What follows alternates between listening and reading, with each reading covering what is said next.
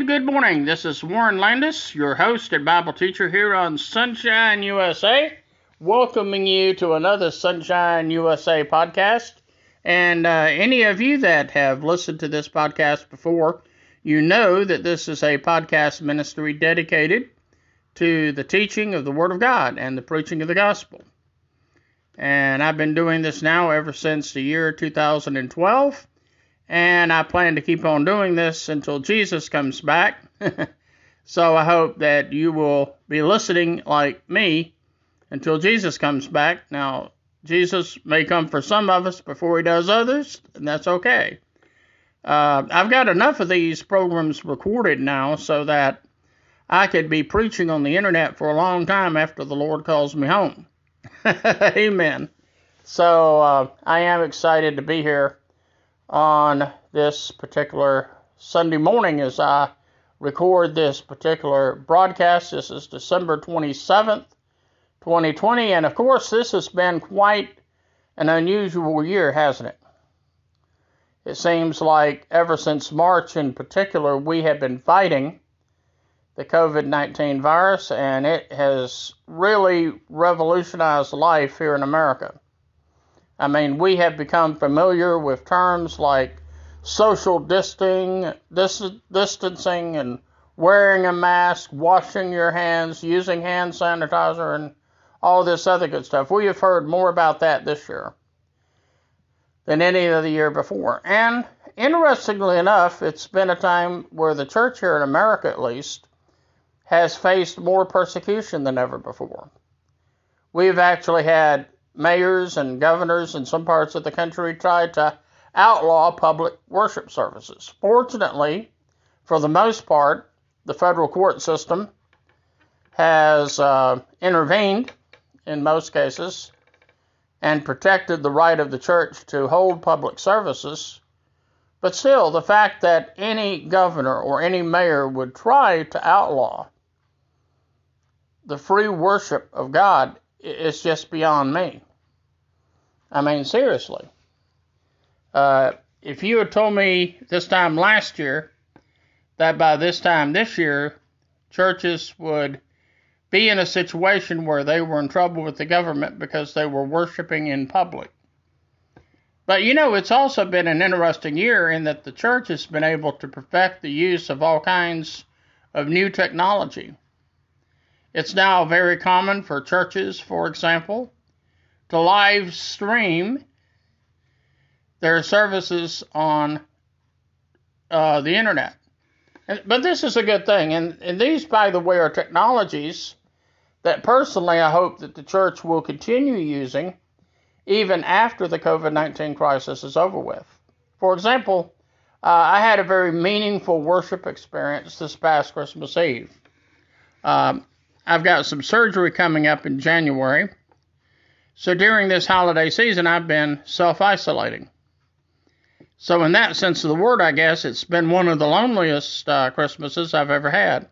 But it's also given me plenty of time to think about the real meaning of Christmas, which has been good.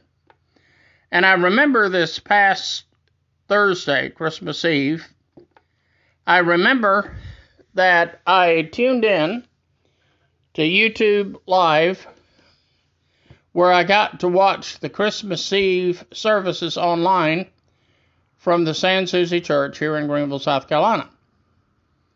Uh, many of you that listen to this program on a regular basis, you know that I'm a member of the Sans Souci Church here in Greenville, South Carolina. Lenny Miller is my pastor, and obviously, I think I go to a great church. In fact, I was deeply moved this past Wednesday afternoon when the pastor came by my apartment and gave me a gift for Christmas. I can't tell you what a blessing that was to me. Now, one of the reasons I always make mention of the fact that I'm a member of Sans Souci Church is because I believe that as Christians, we need to identify with the local church we should be part of and belong to a local church.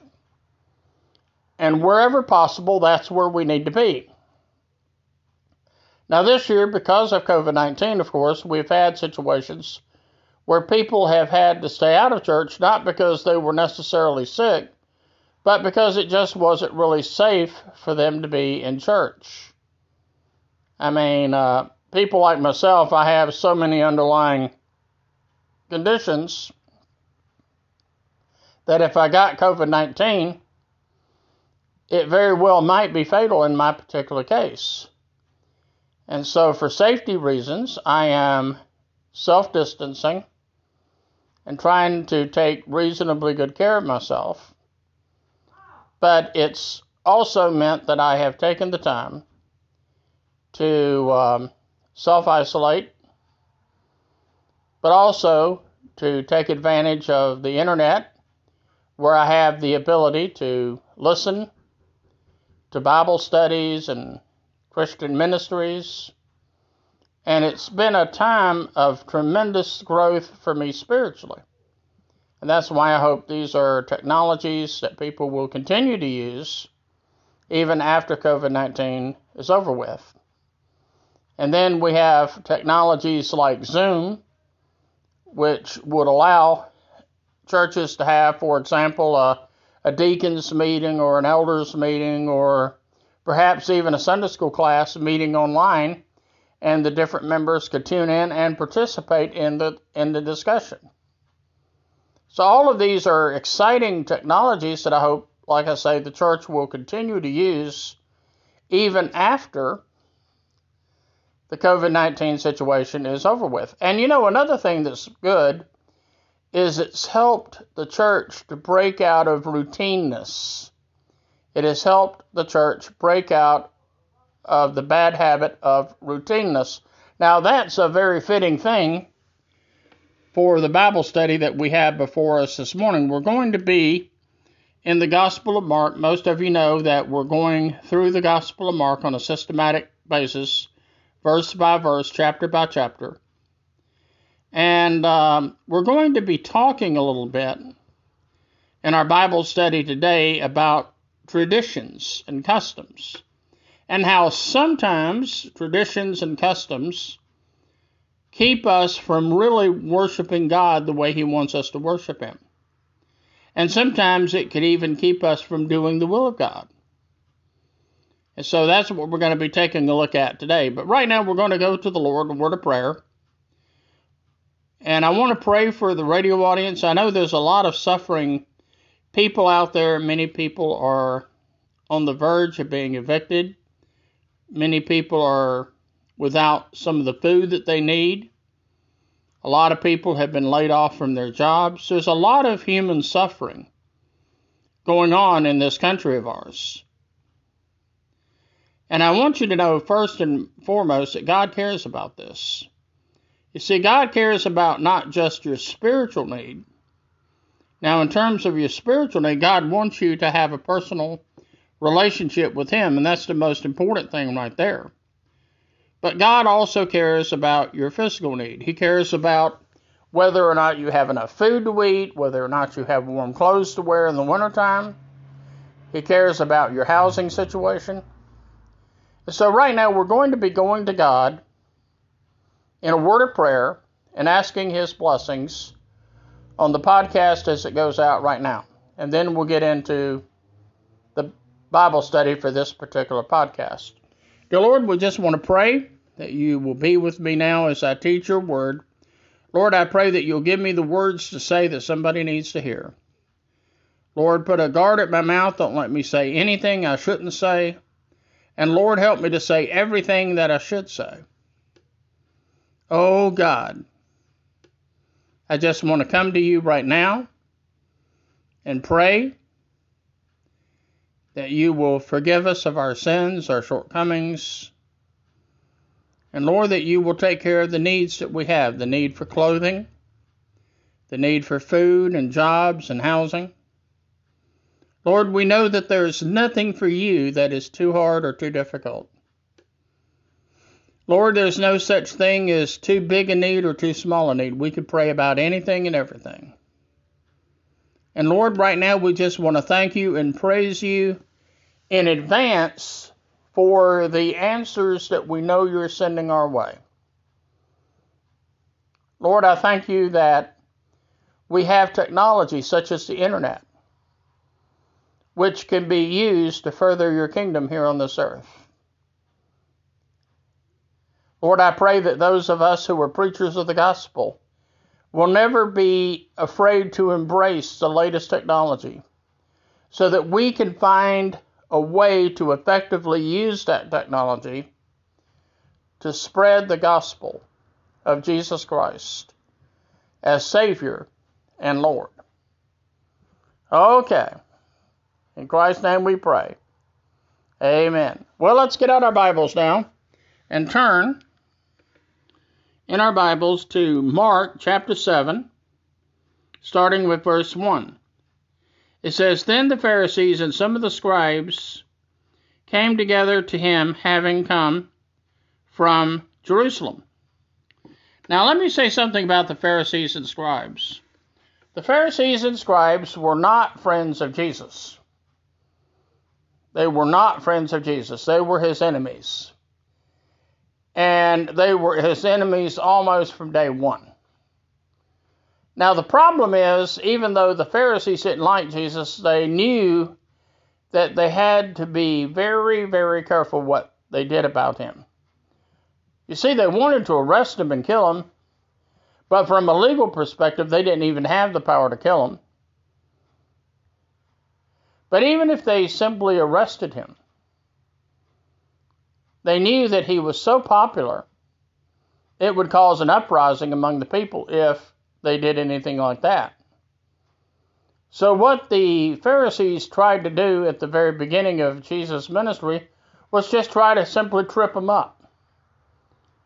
You know, make him look like a hypocrite, make him look like he didn't know what he was talking about. It would be fair to say that in the early days of Jesus' ministry, the Pharisees were a thorn in his side, and really they would stay a thorn in his side all throughout his three to three and a half year ministry. Amen. They were a thorn in his side. And here they come to Jesus and they said, Now, when they saw some of his disciples eat bread with defiled, that is, unwashed hands, they found fault. For the Pharisees and all the Jews do not eat unless they wash their hands in a special way, holding the tradition of the elders. And when they came from the marketplace, they did not eat unless they washed. And there were many other things which they have received and hold, like the washing of cups and pitchers and copper vessels and couches. So they had all kinds of customs. Now, one of the things about the Pharisees, they had customs and traditions and rules and regulations, all in addition to the original law of Moses. I mean, seriously. They had all of this in addition to the original law of Moses. What they did, they would say, for example, obviously, according to the law of Moses, for example, it was unlawful for anybody to work on the Sabbath. Now, that would be our Saturday. And therefore, they put a restriction on the distance that someone could walk on the Sabbath day. And for that reason, the synagogues where the Jewish people worshiped, they had to be in fairly close proximity to the homes where the Jewish people lived because they were not allowed to walk more than a certain distance on the Sabbath. Now, the thinking behind that was this they said, Well, if you walk more than a certain distance on the Sabbath, your feet are probably going to get tired. And if your feet get tired, they're probably going to drag the ground. And if they drag the ground, then technically that would be plowing. And plowing, you see, would be work. And work was a violation of the law of Moses on the Sabbath. So they could not work on the Sabbath. And for that reason they were not allowed to walk more than a certain distance on the Sabbath day. Now, the truth of the matter is, the law of Moses did not get into how far you could walk on the Sabbath day. Now, it did say you weren't supposed to work, neither you or your servants on the Sabbath, but it said nothing about how far you could walk. You see, the Pharisees and scribes had a system of rules and regulations that they added to the Word of God. And so it was harder and harder to do almost anything without technically being in violation of what the Pharisees perceived to be the Word of God. But let's see what happens when the disciples and Jesus are confronted with this situation. It says, Then the Pharisees and scribes asked him, Why do your disciples not walk according to the tradition of the elders, but eat bread with unwashed hands?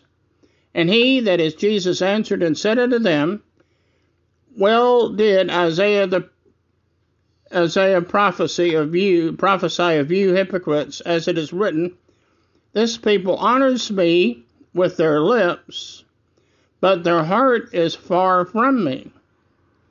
And in vain they worship me, teaching as doctrines the commandments of men. Now, those of you who serve as a pastor of a church, for example, I don't need to tell you that in the church today we have all kinds of customs and traditions, many of which have nothing to do with the Word of God. It's just that some churches have certain things. They've always done it a certain way, and by golly, nobody is going to change their mind about it. Nobody. I, I can remember one time one of my seminary professors was invited to preach in a church out in the country.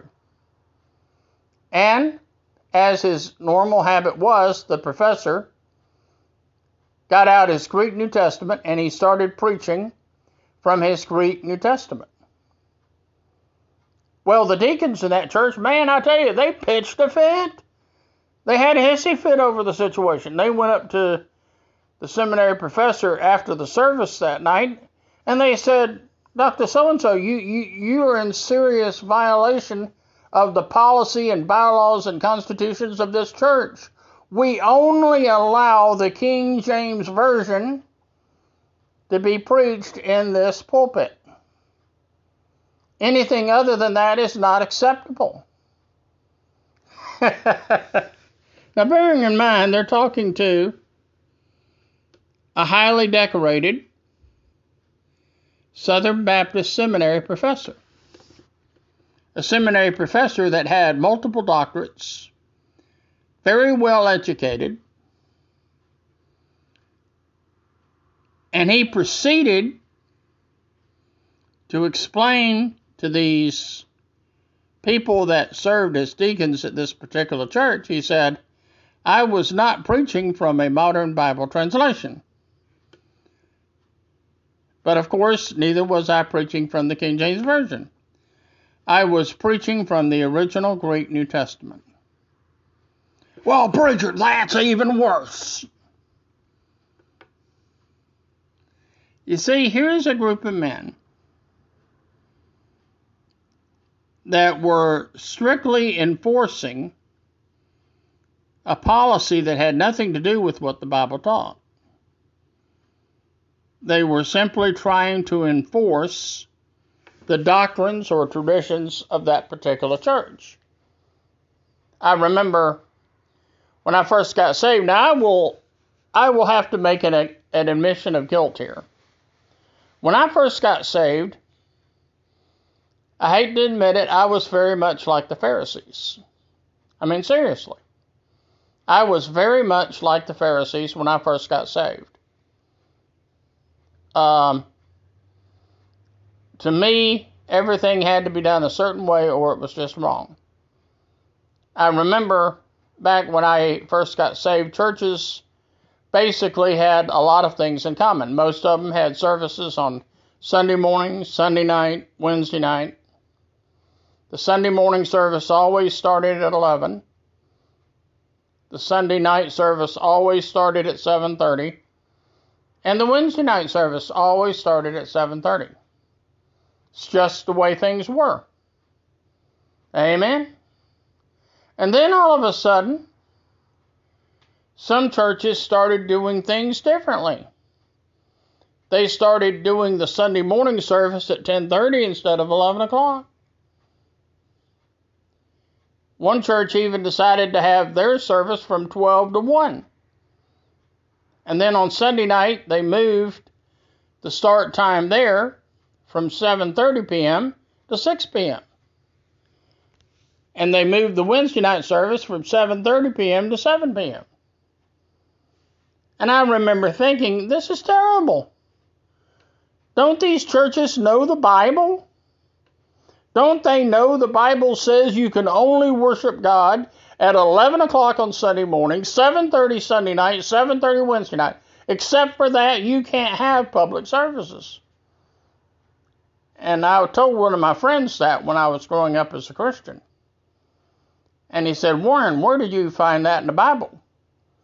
And I said, Well, it's been preached to me all that way all these years. He said, Warren, where do you find that in the Bible? And every time I would say something, he would always come back to that question Warren, where do you find that in the Bible?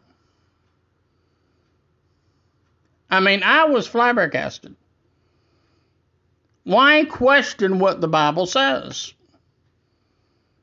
But on the other hand, my friend was pointing out that if the Bible says it, there must be a place where I can find it, but I was not able to find it. You know why I wasn't able to find it? Because guess what, folks? It's not in the Bible. It's tradition. In fact, as my friend pointed out, according to the Word of God, there's not a prescribed time for worship.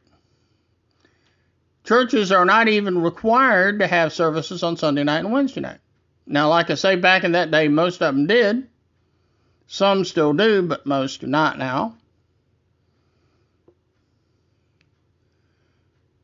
But rather than get all bent out of shape, we always have to come back to that same question that my friend did that was trying to help me, and that is where do you find that in the Bible? I remember when I was involved in the youth program at my church, every spring we would work really hard putting together a, uh, a special youth musical that we would go on the road with in the summertime. And we would sing it at different churches throughout the southeast. And it was always an exciting time. But I remember one time we came to this one church and we got off the church bus and we were unloading the guitars and the drums.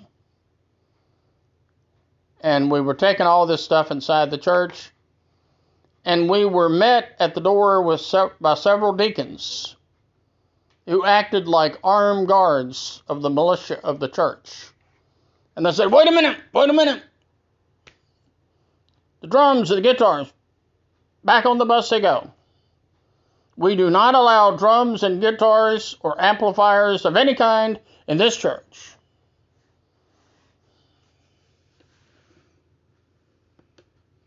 They were serious. One of the deacons spoke up and he said, We don't mind enforcing the Word of God. Now, I was still a young Christian at this point, but I'd already started growing about the churches meeting at different times on Sunday and Wednesday. And I decided to do what my friend did to me several years ago. I said, Sir, where do you find that in the Bible? He said, Well, it's in the Bible, or we wouldn't have it as a policy of this church. I said, Sir, where do you find that in the Bible? And he said, Don't question me, young man. You don't know it all. If it weren't in the Bible, we wouldn't have it as the policy of this church. And I said, But, sir, where do you find that in the Bible? I said, If it's in the Bible, you ought to be able to find it somewhere. You ought to be able to put your finger on it. And I said, I'll tell you right now, you can't because it's not there. In fact, when you read the Old Testament, you read about some of the different musical instruments they used, for example, in the temple. There's all kinds of musical instruments there. But guess what? No piano and no organ. And yet, here you had a church that felt like if you had anything other than a piano or organ in the church, it was unscriptural.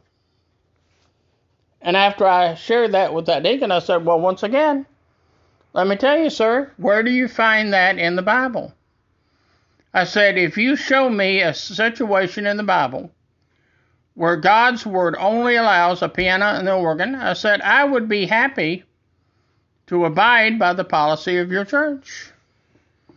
But you have failed so far to tell me anything about why you have that policy based on Scripture. They did not like me. to make a long story short, we, we did sing in their church. No, we did not get to use the guitar or the drums. We prayed for that congregation, though, because here was a congregation that was so hung up on mere tradition that they were missing the Word of God entirely. You know, they were like the Pharisees in this particular situation. I mean, here they were worshiping and praising God with their lips, but their heart was far from Him. Well, let's read on here. It says here, when he entered a house away from the crowd, his disciples asked him concerning um, well, let me um, back up here. I got ahead of myself. Verse 9, it says, And he said to them all, All too well, you reject the commandment of God that you may keep your tradition. For Moses said, Honor your father and your mother. And he who curses father or mother, let him be put to death. But you say if a man says to his father and mother, Whatever profit you might have received from me is Corban, that is, a gift from God. Then you no longer let him do anything for his father or his mother, making the word of God of no effect through your tradition, which you have handed down, and many such things you do. And when he called all the multitude to himself, he said, Hear me, everyone, and understand. There is nothing that enters a man from the outside which can defile him, but the things which come out of him, these things are that which defile a man. If anyone has ears, let him hear. And then in verse 17 he says, and when he, that is Jesus, entered a house away from the crowd, his disciples came to him concerning the parable. Now, a lot of times the disciples were smart enough, and I might add respectful enough to Jesus, that they didn't dare question him at all in the public eye. They waited until they got into a house away from the crowd and away from Jesus critics. And there they would present Jesus with their question. And he, Jesus, said, What comes out of a man, it is what comes out of a man, rather.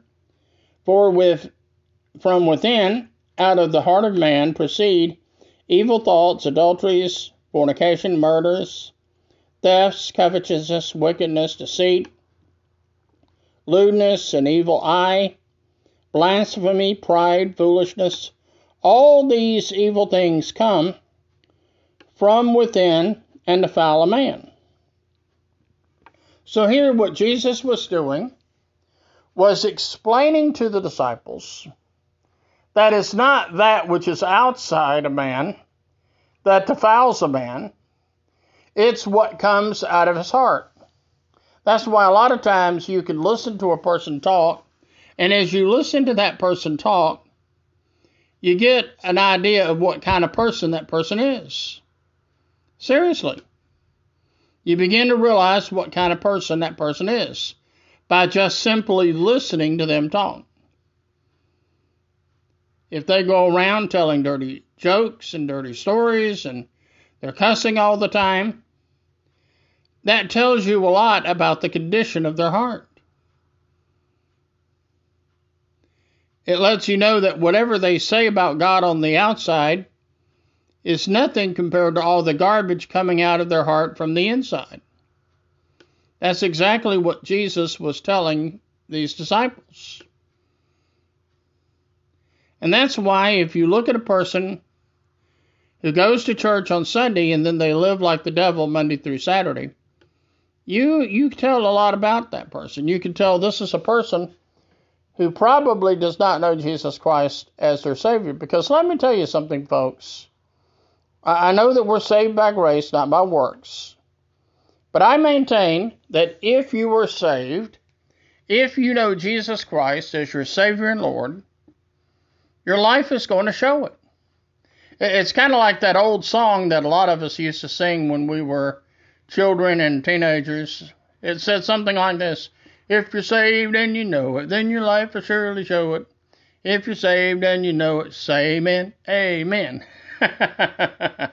you see, the thing about it is, when you're saved and you know Jesus Christ as your Lord and Savior, how can it not affect the way that you live? You know, I'm not going to live like the devil Monday through Saturday and then just praise God on Sunday. That's being a hypocrite. I don't want to be like that. You know, when I got saved back in November 1969, you know what I had to tell the Lord? I, ha- I had to tell the Lord, I said, Lord, I'm a dirty, rotten, filthy, stinking sinner. And Lord, I need you to come into my heart and save me. Now, some people say, well, Warren, you were being pretty hard on yourself, weren't you? And maybe it sounds that way. I mean, after all, I was about 14 years old. What kind of sins can a 14 year old commit? I had no idea what adultery was. I was not old enough to drink. I didn't use drugs. I mean, compared to most people, hey, I lived a pretty clean life. Amen. But yet I knew that according to the Bible, I was a dirty, rotten, filthy, stinking sinner. And I needed to be saved. I needed to come to know Christ as my Lord and Savior. And so I remember the Sunday before Thanksgiving, I told my mom, I said, Mom, I want to get saved. And we went into her bedroom. We both got down on my knees and I prayed and I asked Jesus Christ to come into my heart. And I asked him to save me. And then I thanked him for saving me. And I said, Now, Lord, that I'm saved, help me to live like I'm saved. And help me to tell other people about Jesus. It's as simple as that. That's one of the things I like about becoming a Christian. It's not hard and complicated to become a Christian. No. Now, it's hard to be a Christian sometimes. The going's not always easy, but the Lord will help you. And right now, if you send me an email that I'll give you in just a few moments, if you will send me an email and let me know you want to be saved, I'll share with you how you can receive Christ as your Savior, and I'll help you get plugged into a local church in whatever city or country you're living in right now. And together we are going to watch you grow as a Christian. Amen. Amen. My email address is warrenlandis at yahoo.com. That's warrenlandis at yahoo.com. And my um, other email address is warrenlandis at gmail address or let me reword that warrenlandis at gmail.com. So warrenlandis at gmail.com or warrenlandis at yahoo.com. Those are my two email addresses. Either way, you can shoot me an email and let me know of your decision to receive Jesus Christ as your Savior. And like I say, I'll help you get involved in a nice church in your community, whatever city or country you're living in. And I'll also be glad to send you some free material that will help you grow as a Christian. And of course, one thing that you could do to grow as a Christian is to continue listening to radio broadcasts such as this one, Sonshine USA, because teaching the Word of God and helping Christians live the Christian life, that's what this broadcast is all about. Amen. you might say this broadcast is only for those people that have a serious desire to live for God and to learn all they can about the Word of God and to apply the truths of God's Word to their everyday life. And like we talked about in our Bible lesson for today, I don't want to see you get so bogged down in customs and traditions that you miss the Word of God entirely. Amen. Now, those of you that would like to send me uh, a snail mail, an old fashioned letter, that would be great. Um, my snail mail address is Warren Landis, 3001 Old Buncombe Road, apartment number 8, Greenville, South Carolina, 29609. That's Warren Landis, 3001 Old Buncombe Road, apartment number 8, Greenville, South Carolina, and the zip code to help the mailman know where he's going is 29609. Now, if you send me a snail mail before you uh, seal the envelope, you might want to pray about whether the Lord would have you make a contribution financially to this ministry. That would be great. And if you stay tuned till the end of this podcast, you'll be directed to a place where, from the privacy of your home, you can safely and securely make a contribution to this ministry. And this, of course, will help us to expand this ministry and reach even more people with the gospel. Now, one of the things I always like to emphasize at this point is the fact that I do not receive a salary for doing this program. I'm not on somebody's payroll doing this program. I do it free of charge. And I do this podcast for no other reason than the fact that I love Jesus Christ and I want to teach God's Word to God's people. And I appreciate the fact that I've already gotten a number of Christmas cards from you guys, and some of you have indeed enclosed a nice Christmas gift. I appreciate that. And I just want y'all to know I love and care about you so much. I really do. I mean, y'all mean the world to me. And um, I want to get to know you.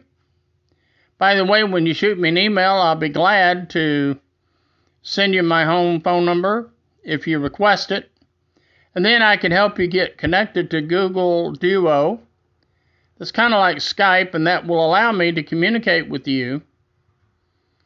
And you can not only hear me, but see me. And because this is a private video conversation, you might be able to ask me questions you wouldn't want to ask me in a public setting. It could be kind of like a Christian counseling situation.